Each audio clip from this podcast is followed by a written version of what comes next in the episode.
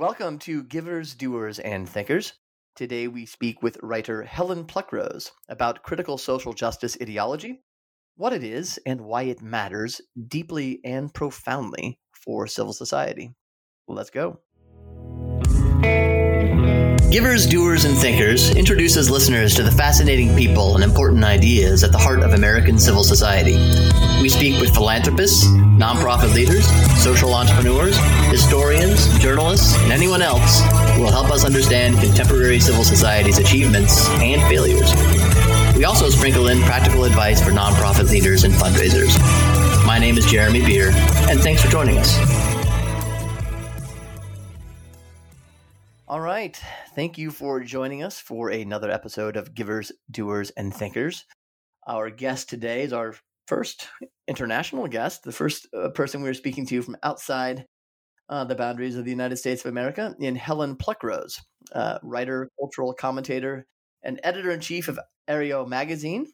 Uh, and yes, Helen, you are going to be speaking to us from London, correct? I am indeed, just outside East London, where it's as rainy as you'd expect. Well, it's as sunny as you would expect in Phoenix, Arizona. Uh, so um, hopefully that makes you feel better and not not worse. Um, Areo magazine, uh, of which you are the editor in chief, is just want to uh, make sure people know what that is. It is a broadly liberal humanist digital magazine that focuses on current affairs, politics, culture, science, and art. You are also the founder of Counterweight, an organization that helps individuals resist the imposition of critical social justice on their workplaces, universities, and children's schools. And uh, you are the co author with James Lindsay of the best selling book, Cynical Theories. So thank you very much for joining us, Helen. It's lovely to be here. Um, I thought uh, we'll talk about um, uh, probably what you always talk about uh, when you do these podcasts uh, wokeness, um, critical uh, social justice, critical race theory. Um, this uh, sort of language, the, this conceptual apparatus is um, more and more present, I think, in everyone's worlds, where it used to be sort of distant from most people's worlds, I would say. But even even in the um, world of philanthropy and the nonprofit space, these are concepts and words, um, ideas that people are bumping up against a lot now. So I thought maybe we could start by. I mean, you're an expert in this. you know it inside out. Maybe you could help us understand terminology to begin with. Like, what are we, what are we talking about? It seems sort of opaque to sort of regular people. Uh, you know, critical social justice, critical race theory. Um, what, what what should people know? Can you kind of just kind of give us an introduction to the terminological world uh, okay. that we are encountering now? Yeah, so so mostly what we're looking at with what we call critical social justice is an understanding of society as um, divided and stratified by power dynamics um, and um, sort of systems of power and privilege called things like white supremacy, patriarchy, you know, transphobia, ableism, and all the rest of it, and that these permeate everything. And uh, but most of us are um, blind to it. We just accept it as normal because this is the way we talk about things. It's all been constructed in the service of power by powerful groups in society who are understood to be wealthy straight white men. And uh, we need these critical theorists and activists to um, critically analyze our discourses, the way we're talking about things, the way we're thinking, our attitudes, our biases, and uh, point out these systems of power and privilege and make us see them. So, this is known as critical consciousness in Marxist thought. And then, as we've gone into the sort of um, postmodern approach with Foucault when he looked at power and knowledge as um, being very much intertwined and then expressed through discourses. We've that's carried on this this critical consciousness idea, and now in um, African American vernacular English, woke um, refers to the same thing: being able to see those systems of power and privilege. Is it um? Okay, so before we get on to whether how one uh, well we'll get on to how, how one talks to how one might be able to challenge uh, sort of that um, view of the world a couple of just just laying the groundwork here um, you say the the the view of um, critical social justice uh, ideology is that everything is constructed. Um, so the the point, I suppose, in part is there is no um, nothing that has been constructed in our cognitive or social worlds is has any has any necessary or true relationship to some sort of underlying reality. Is that correct? There's no. Uh, it's a kind of. I'm, I'm going to complicate things now. So it isn't that the postmodernists and the theorists who derive from them say that there isn't a reality. They say that our decision to relate knowledge to reality, the correspondent um, theory of, of truth, which means it corresponds with reality, is a white male Western um, construct. So we say that the Earth um, orbits the Sun because we understand knowledge as reality. But we only privilege this over another culture that might say that the sun is a, a chariot being driven across the sky, um, because we're we're focusing on science and they focus on um, mythology, and it's racist and imperialistic to think that science is better than the mythology. Is there any standard by which then to uh, judge uh, whether one uh, narrative or discourse is superior to the other? Well, with respect to reality, with with respect to reality, um, we as we've got into the latest sort of stage since about 2010, you'll hear a lot of the theorists speak in terms of objective truth. So you'll hear people like Robin DiAngelo saying everybody who is raised in a white culture is racist. It's absolutely impossible not to be racist. Now, that's an objective claim. So we're seeing um, it coming back in at least that sense to an objective um, truth claim, but you, you can't argue with it. But the idea is that, that white people have a certain knowledge and black people have a different knowledge, and then trans people have another knowledge again. And if you have a number of these intersecting marginalized identities, you can see more of these uh, oppressive power systems than people who have fewer marginalized identities. That's why you on cynical. A... Sorry, go ahead. yeah, a, a, kaleidoscopic consciousness, that some somebody called it. I can't remember who now, but that's why we have on cynical theories the picture of the glasses with the different color lenses in it um, to, to sort of show how this standpoint epistemology works if you are a black um, trans lesbian woman, you will see much, much more of society than a straight white man. Um, hence, it would seem then the proliferation of of identities that would claim to have a, a you know a, their own color in the lens, right? Because uh, the more more identities that you could claim for yourself um, uh, that are non traditional identities anyway, the further you can see. Yeah, yeah, exactly. So, um, yeah, you're um, supposed to have a particular competence. Of course, this doesn't stand up at all. As soon as you start looking at, at say, black intellectuals, you can't help but notice that Ibram X. Kendi and Thomas Sowell exist. So, this idea that there is a particular way of thinking related to your sex or your race is um, is simplistic and it doesn't really help anything. Well, it's certainly not.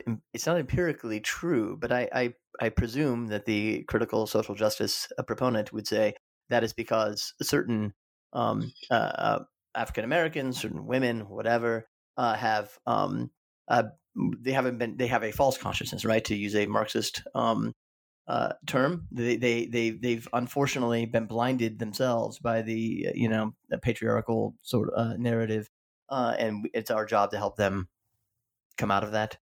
Yeah, or so that that's the the charitable thing. If you if you're a, a, white person who who doesn't believe that absolutely everything is underlain by white supremacy, you'll be trying to protect your own privilege.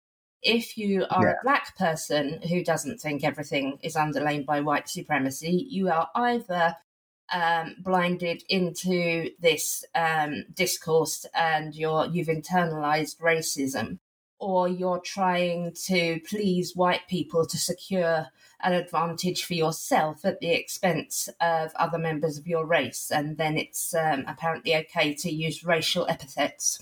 Right. Interesting. Well, let's come back to the uh, the one glaring um, uh, problem or, or, challenge with all this, which would be its sort of uh, uh, evident unfalsifiability. Uh, we'll, we'll, I want to come back to that, but um, I want to you, come back to something you said, and you've, you've written about this too. I think it's very interesting, and I think um, again, a lot of people who don't keep up with this stuff on a day by day basis, um, their own terminology hasn't caught up with it yet. And you say about in 2010, maybe 10 or so years ago, the sort of all the way down relativism that used to characterize um, postmodern discourse um, started to fade away or kind of go away, and now and now there is a sort of belief, an objective truth. Can you talk about that? Do I have that right? Yeah, so the original postmodernists, they were radically skeptical. They didn't see um, any possibility of obtaining truth. So this is um, Jean-Francois Lyotard, Michel Foucault, particularly Jacques Derrida. Um, so they really just wanted to deconstruct everything.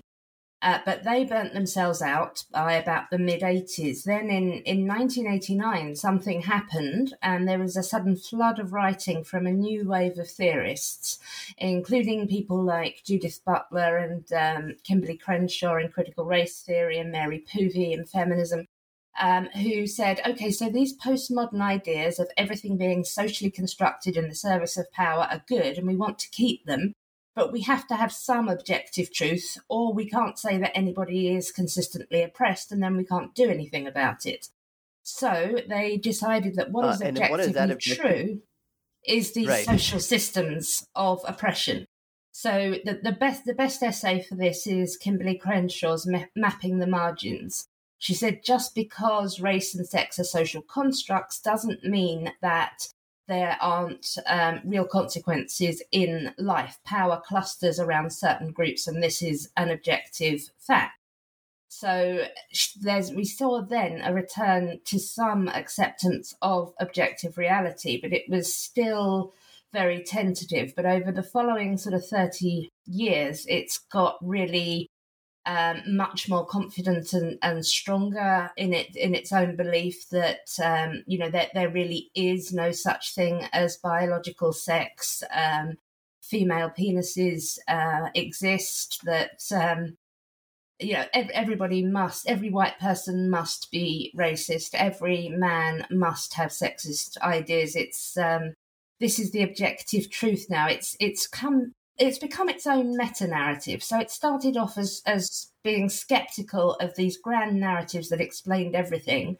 And then it became a grand narrative that explains everything.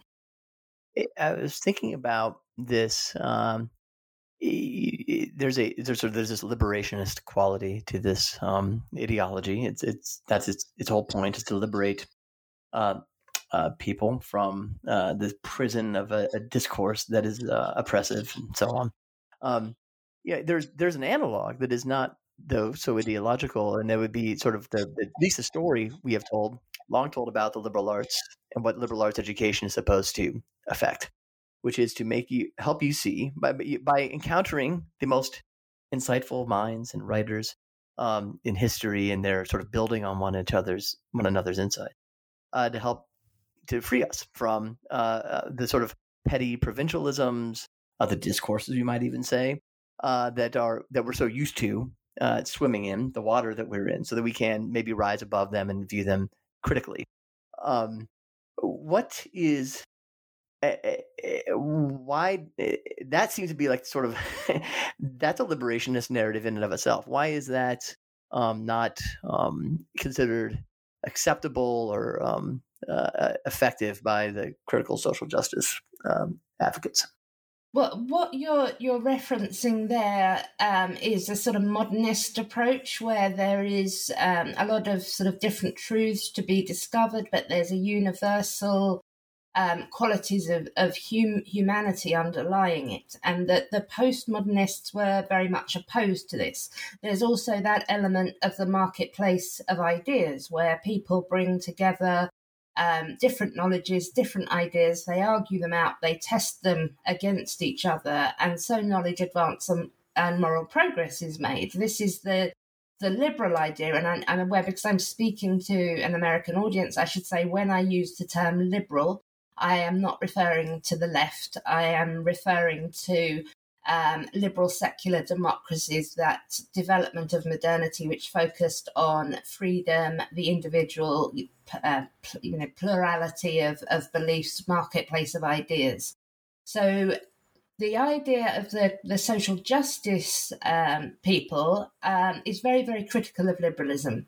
They think it's too complacent.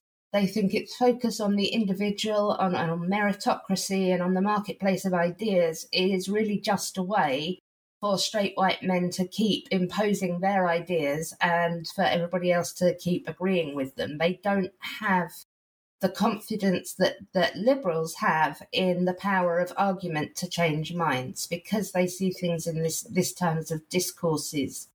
So um, that's right, but it, it certainly um, the, am I correct uh, in saying that they seem to insulate themselves in a bubble of unfalsifiability? There's no, there's nothing certainly that a straight white man uh, could say, or any, uh, an, an, increasing number of categories, as you have pointed out in your writing, could say that would um, that they even need to listen to. Right? I mean, we, uh, you can be ignored immediately. In fact, they don't need to listen to anybody, even a, a, a black woman, uh, uh, you know, a, a, gay, you know, uh, man who disagrees uh, uh, with them is, for all the reasons you've already pointed out, operating. You know, they've internalized racism or whatever it might be. Um, what, yeah. what, how do you? How does one communicate then?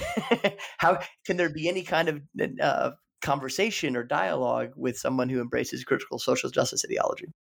Well, if somebody is really deeply embedded within it, there, there simply isn't any way. If you read Robin DiAngelo's White Fragility, for example, she's anticipated every objection and she's closed it down. Her argument um, is that anybody who disagrees with her, stays quiet, or goes away is um, suffering from white fragility, where they just simply cannot bear being f- confronted with the truth of their own racism. So the only way not to be fragile is to stay put and agree with her. So th- this is is utterly um, unfalsifiable. If you are trying to talk to Robin DiAngelo, you wouldn't get through to her, and she will not, in fact, um, debate. And this we see with a lot of the the real sort of um, leaders of the movement, but I think this is a very, very small number. I like to compare it to, say, the church. So we have the theologians, and that's a small group of people who are really um, into the uh, theology, the ideas, they're totally embedded in it. Then you have the priests who have a more accessible version of it, and then you have the laity who have beliefs but um, I sort of apply them quite individualistically. So, quite often, when I'm speaking to somebody who is expressing social justice style ideas, there is a way for me to find common ground with them. They haven't entirely bought into um, the the whole narrative. They may not even know the theorists that they're actually referencing. So you can quite often, if you start a conversation, so with with me being um, a liberal and um, sharing the goal of racial, gender, and LGBT equality, I, if I can start by saying to them, yes, there have been horrible systems of, of unjust power, and there's still an aftermath of that. I'm I agree with you. We need to keep focusing on this. Then we can perhaps discuss the difference in our ideas and somebody will accept that perhaps reason can work sometimes. Perhaps argument is worthwhile but more often with the the activists and the most zealous um, people they they will just call me a, a fascist or a white supremacist and uh, if we're on social media which we usually are, because I don't meet these people um, very often in real life.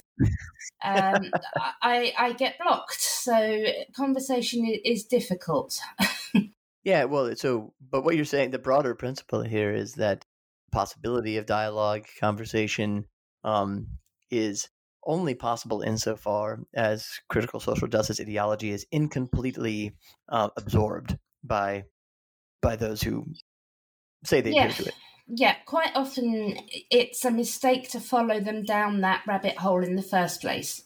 if someone were to say to you, I can't see you, so I don't know what race you are, I'm going to assume you're, you're white. If someone were to say to you, uh, how can you, a white straight man, say, uh, have any opinion on this, you should not then try to explain why you are able to have opinions, but simply say, I don't share your premise that I have to have a certain race or sex in order to have an opinion on this issue. Very good. Uh, Helen Pluckrose, we will be right back. We'll talk about how Helen got interested in all this. Um, go a little bit deeper in some of the problems or challenges posed by a critical social justice ideology, and maybe even talk about some potential solutions. Be right back.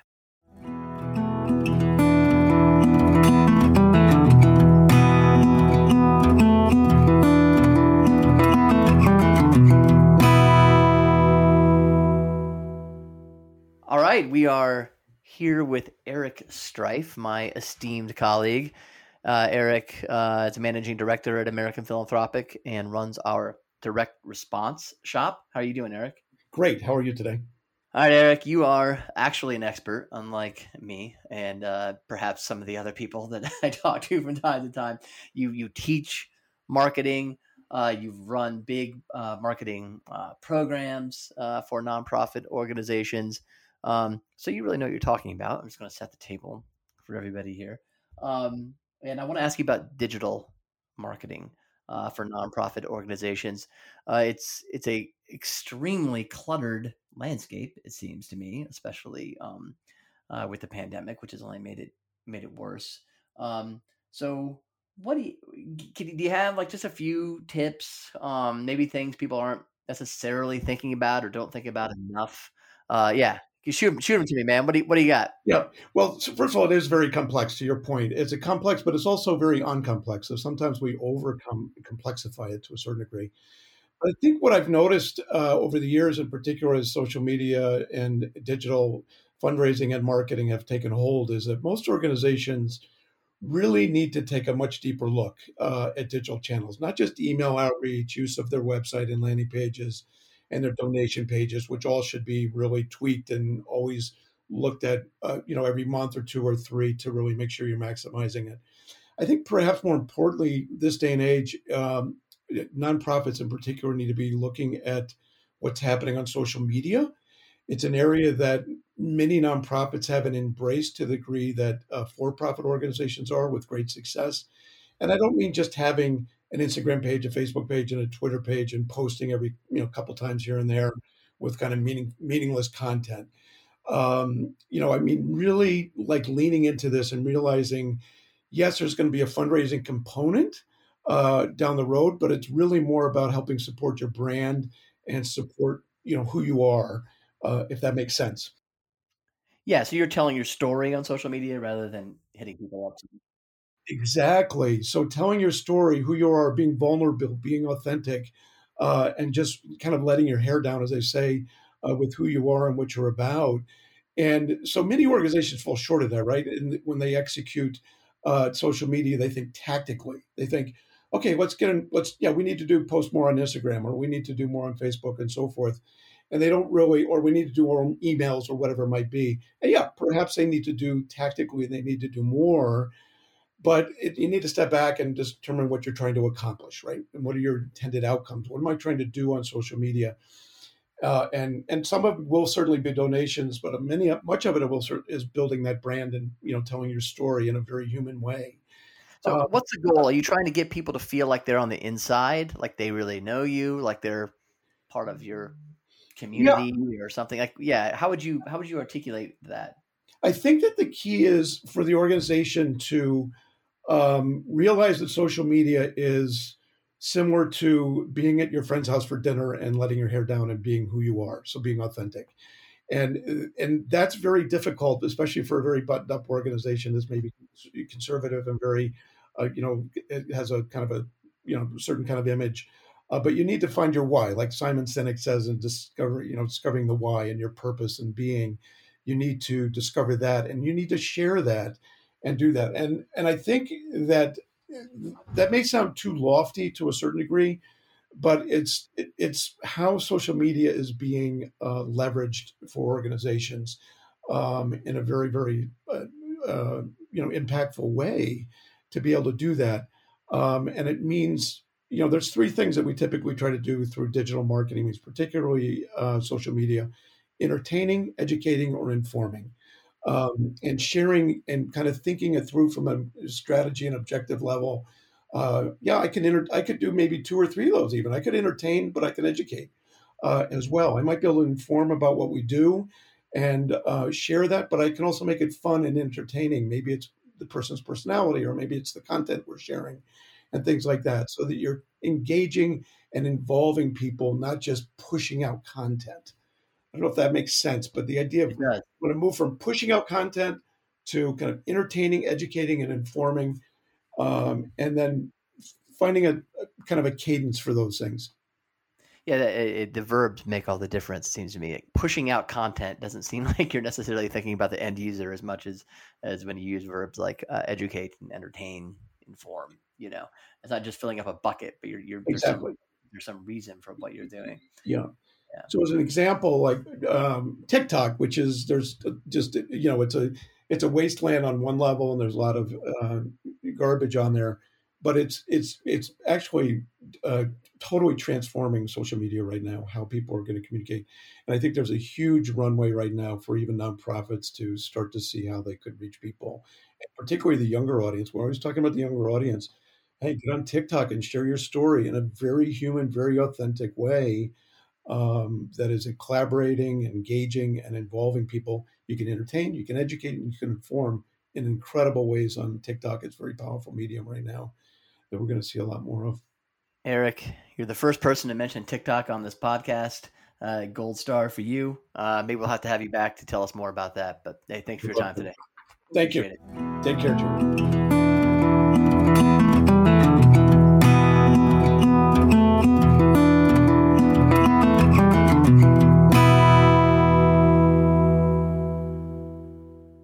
Right, we are back uh, with Helen Pluckrose, co author of Cynical Theories and editor in chief of Areo Magazine. Um, Helen, how did you get interested in this whole thing? Uh, I, I, believe you were trained as a mathematician, right? Usually, mathematicians are not, uh, you know, in the leading cultural commentators uh, category. What, no, how did this happen? Yeah, I, you're thinking of my co-author there. He's the mathematician. Oh, I um, I'm I'm of the humanities. I studied uh, late medieval and early modern women's religious writing. So okay. I was um, deeply immersed in literary theory um, for a, a, very long time, and this um, obviously covers post-colonial theory and queer theory then um, I, I read a lot of the original postmodernists at undergraduate and postgraduate, and I'm interested in ideologies and discourses generally because I focused on how women used um, Christian narratives in order to gain authority and autonomy for themselves in societies in which they didn't have a lot.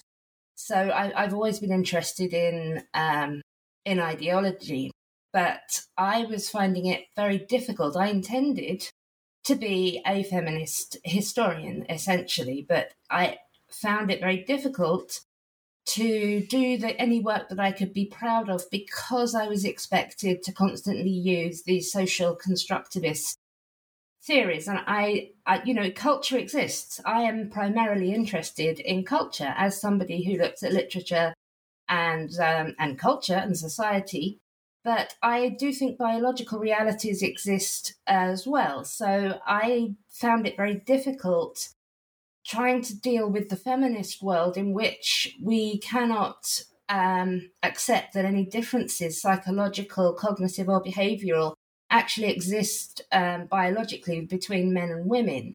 And we have to always read everything through current feminist theory, which is this is anachronism. You you cannot study the 14th century via 21st century intersectional feminism and expect yeah. it to make much sense. So I got quite frustrated during my studies.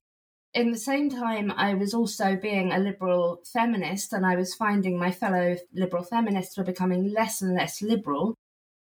And um, I, I held out for quite a long time trying to um, talk to, fem- to, to feminists to keep the liberal feminists liberal. And in the end, I think it was 2016, I, I wrote my my piece that that um, sort of got brought attention to me in the first place, which is why I no longer identify as a feminist, because it, it was just wasn't possible any longer to to address issues as they, they really were. We were we were deep deep in postmodernism and cultural relativism, and it and it was it was profoundly unhelpful. Did it make you unhappy? Uh, yes, yes. I mean, I started off, I think that the combination, I started off writing and arguing in the new atheist space. So I have um, always been very critical of religion um, because of the illiberal and irrational elements of it and the lack of evidence based um, epistemology. So when these postmodern ideas arose, I'm seeing the same kind of problem. There's there's not much um, confidence in in evidence, in science, in reason. Um, liberalism is also a victim of critical social justice. So all three of us, in fact, P- Peter Boghossian, James Lindsay, and I, we all started off in the New Atheist mo- movement, and we moved into this ideology because it just works in such a, a similar way psychologically.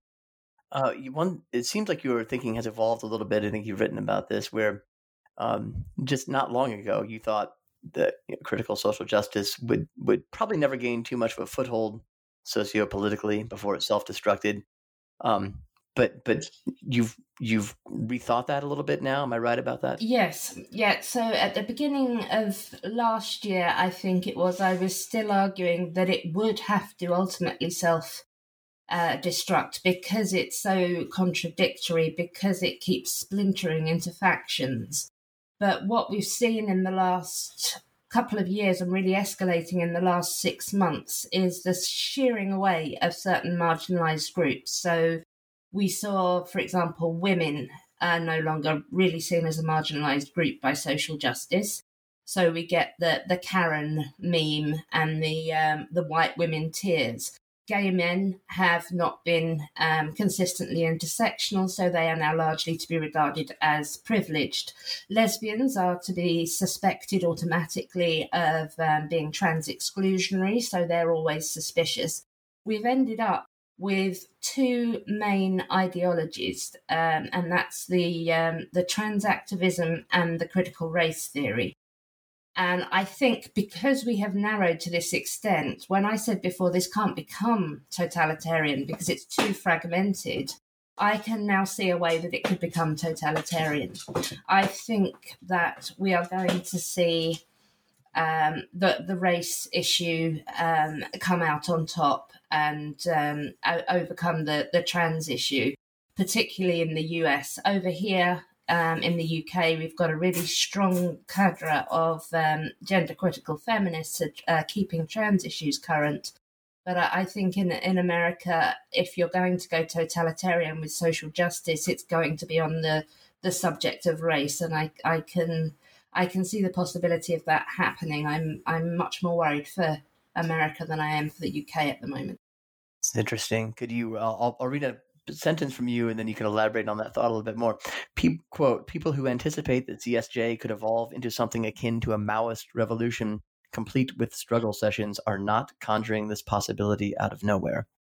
That's a remarkable statement that goes on to what you were just saying. Can you elaborate more on why you are so concerned about America and, and what you think might, you know, what you fear might happen? I can see the ideological zeal, the demands for purity um, that that have been intensifying. Now, um, Bret Weinstein is my friend. He and Heather, they we have spoken at length about the way this took over in Evergreen College, and within a closed system, it just um, erupted, it exploded, it poisoned everything. It became really dangerous. If you've seen some of the videos of it, there was a really kind of tribal um, mob atmosphere happening there. And I think we, we saw this as well. It popped up in, of all places, the knitting community. And yeah. um, in young right? yeah, and in young yeah. adult books. So we've seen these small eruptions of it in closed systems.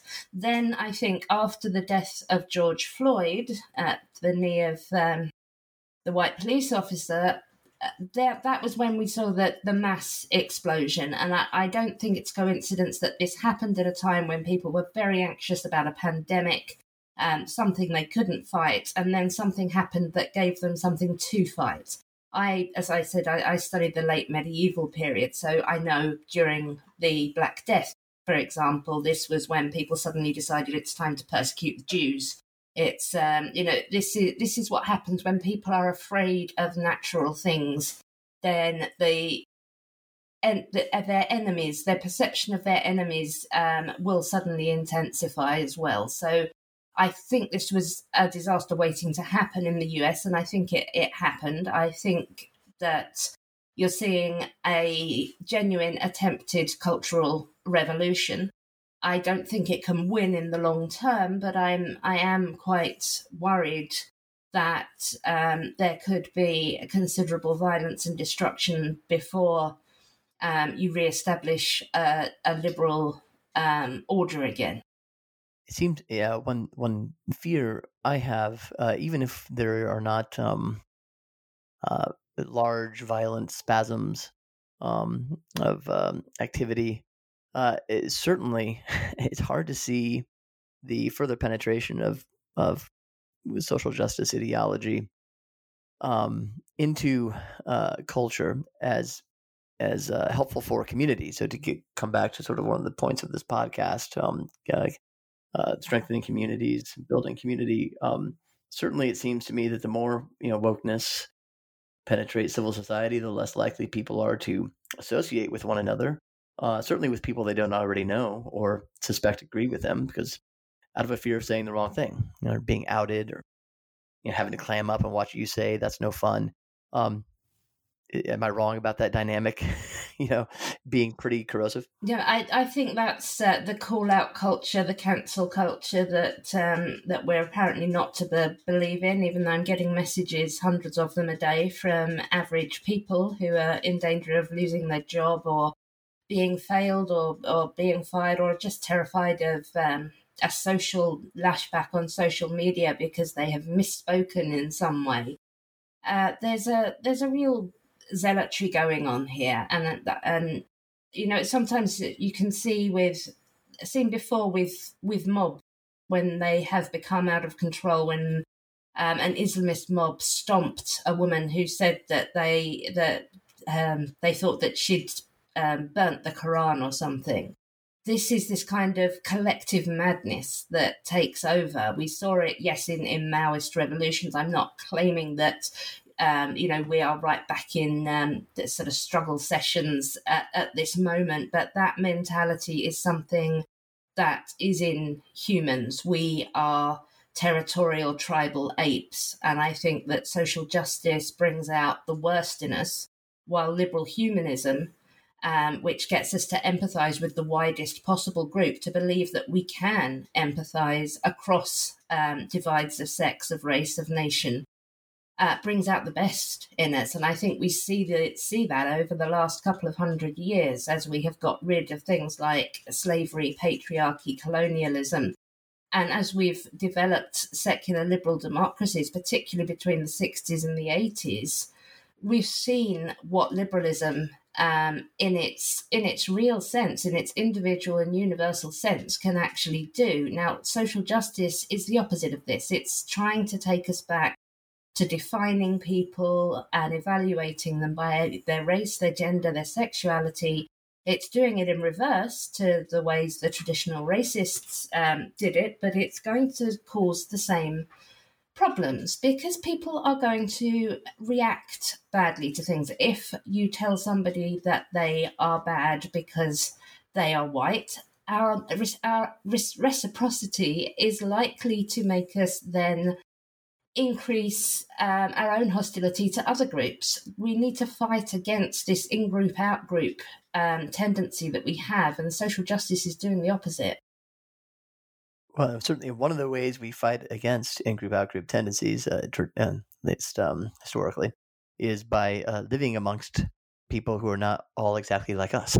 we live, we live in, talk to, um, uh, live among, and talk to people who have different views, um, a lot. Certainly, this has happened, as you pointed out, more and more in in, in the context of modernity. Yeah. Um, and that also is being um, one of, one of the things that's reinforcing. It seems to me this um, the strength of uh, this uh, the social justice uh, ideology dynamic that's generated is the fact that we have sorted ourselves more than ever. Certainly in America, I assume this is also the case in Britain uh, by um, uh, not just educational uh, um, achievement, socioeconomic status, but also by ideology or point of view.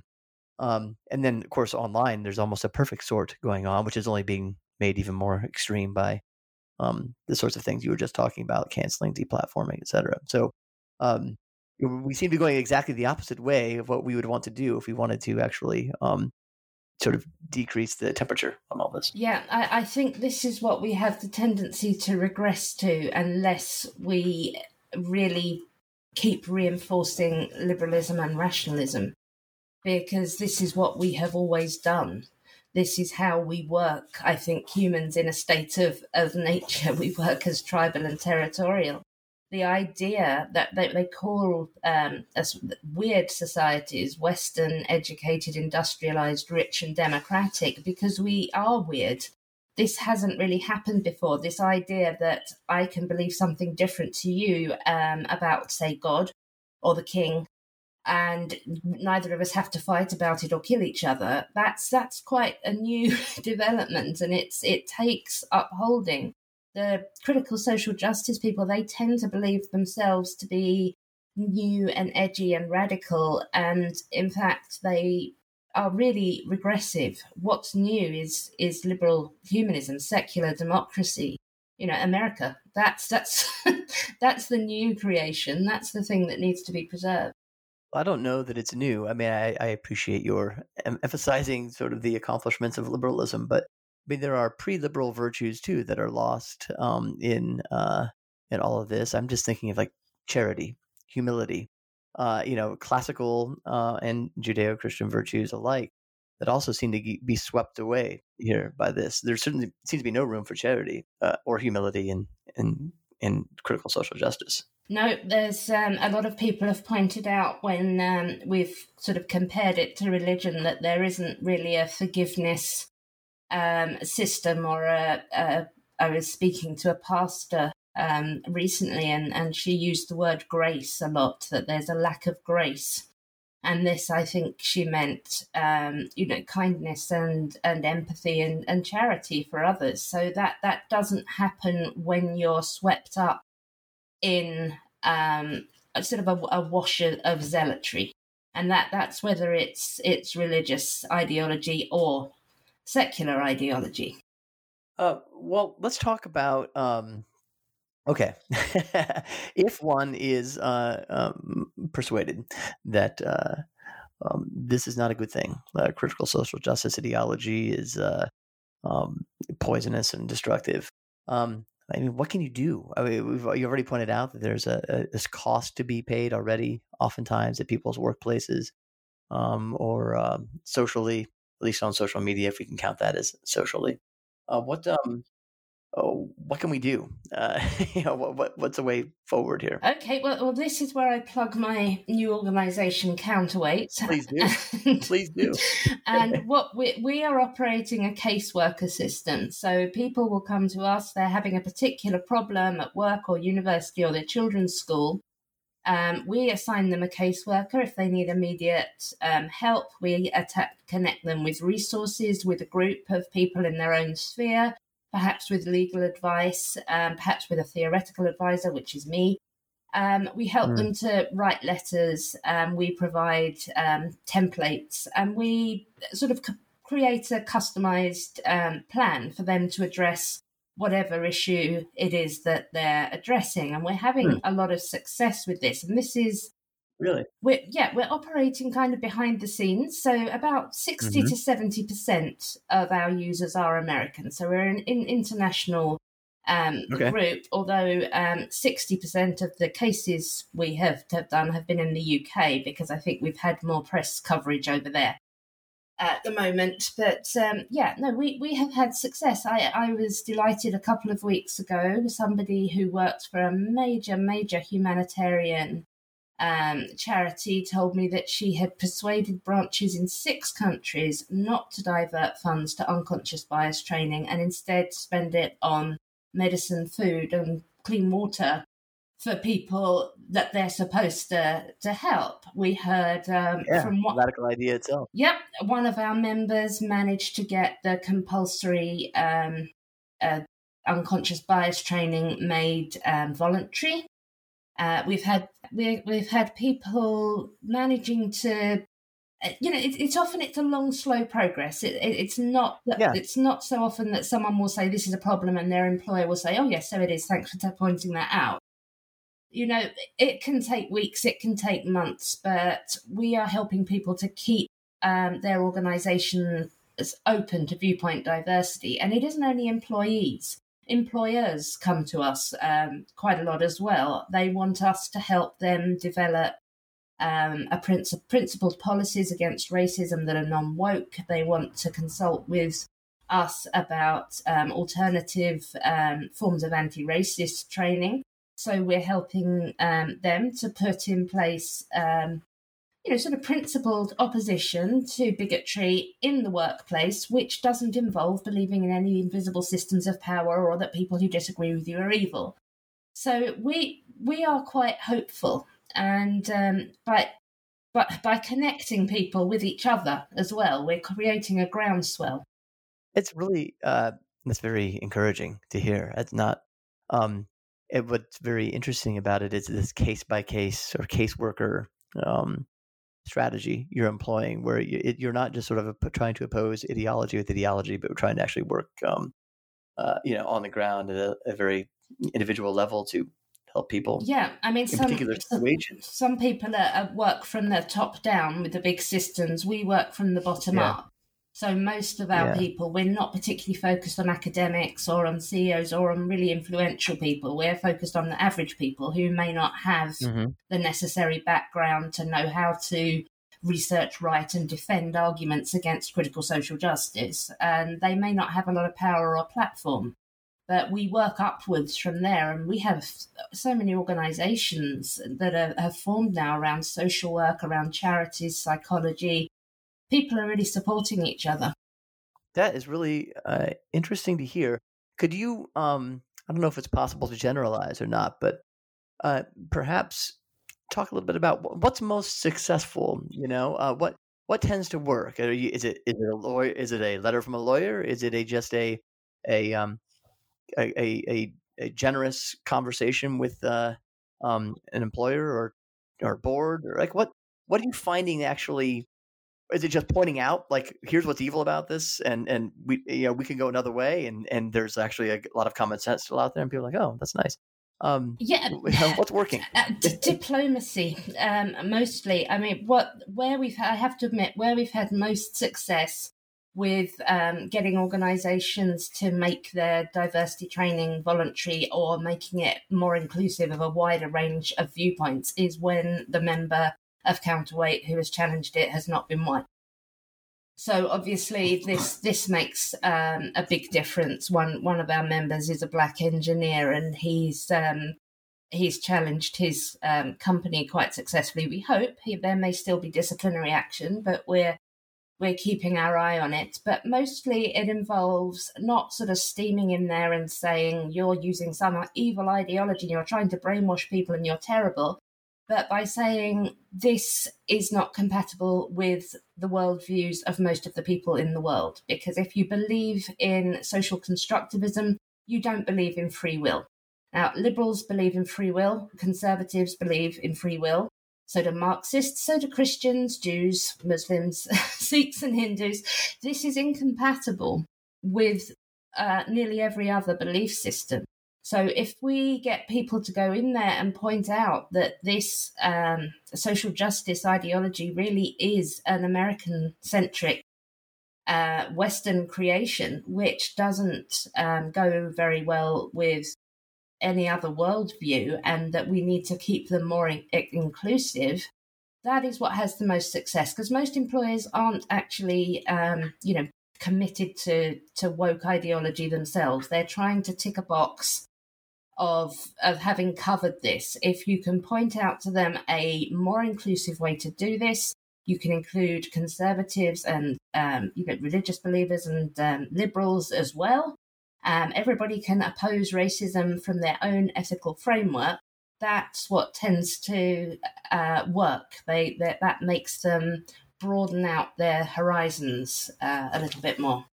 Wonderful. I, so I'll, I'll, just end with this question for you, Helen. Um, uh, beyond what you've just told us about, maybe beyond what Counterweight is doing necessarily, how can a how can a, a charity, a school, uh, maybe a philanthropic foundation, even any any workplace protect itself from being overtaken or held hostage by um, social justice ideology? I think as a culture, we just need to get more confident with um, expressing liberal values. So if you're you're an organization or you're an employee, try to be more confident with saying, "I don't believe what you believe. I oppose." Um, all of these raci- racism or sexism, but I don't believe what you believe. And if we can get more people confident to say that, also talk to other people in your organization, sound them out carefully, you will find that there are more people who are also worrying about it and keeping quiet than you realize. Very good. Helen Pluckrose, co author of Cynical Theories, editor in chief of Areo Magazine. Thank you so much for uh, being with us today. It's been great talking to you. Appreciate your time. Take care.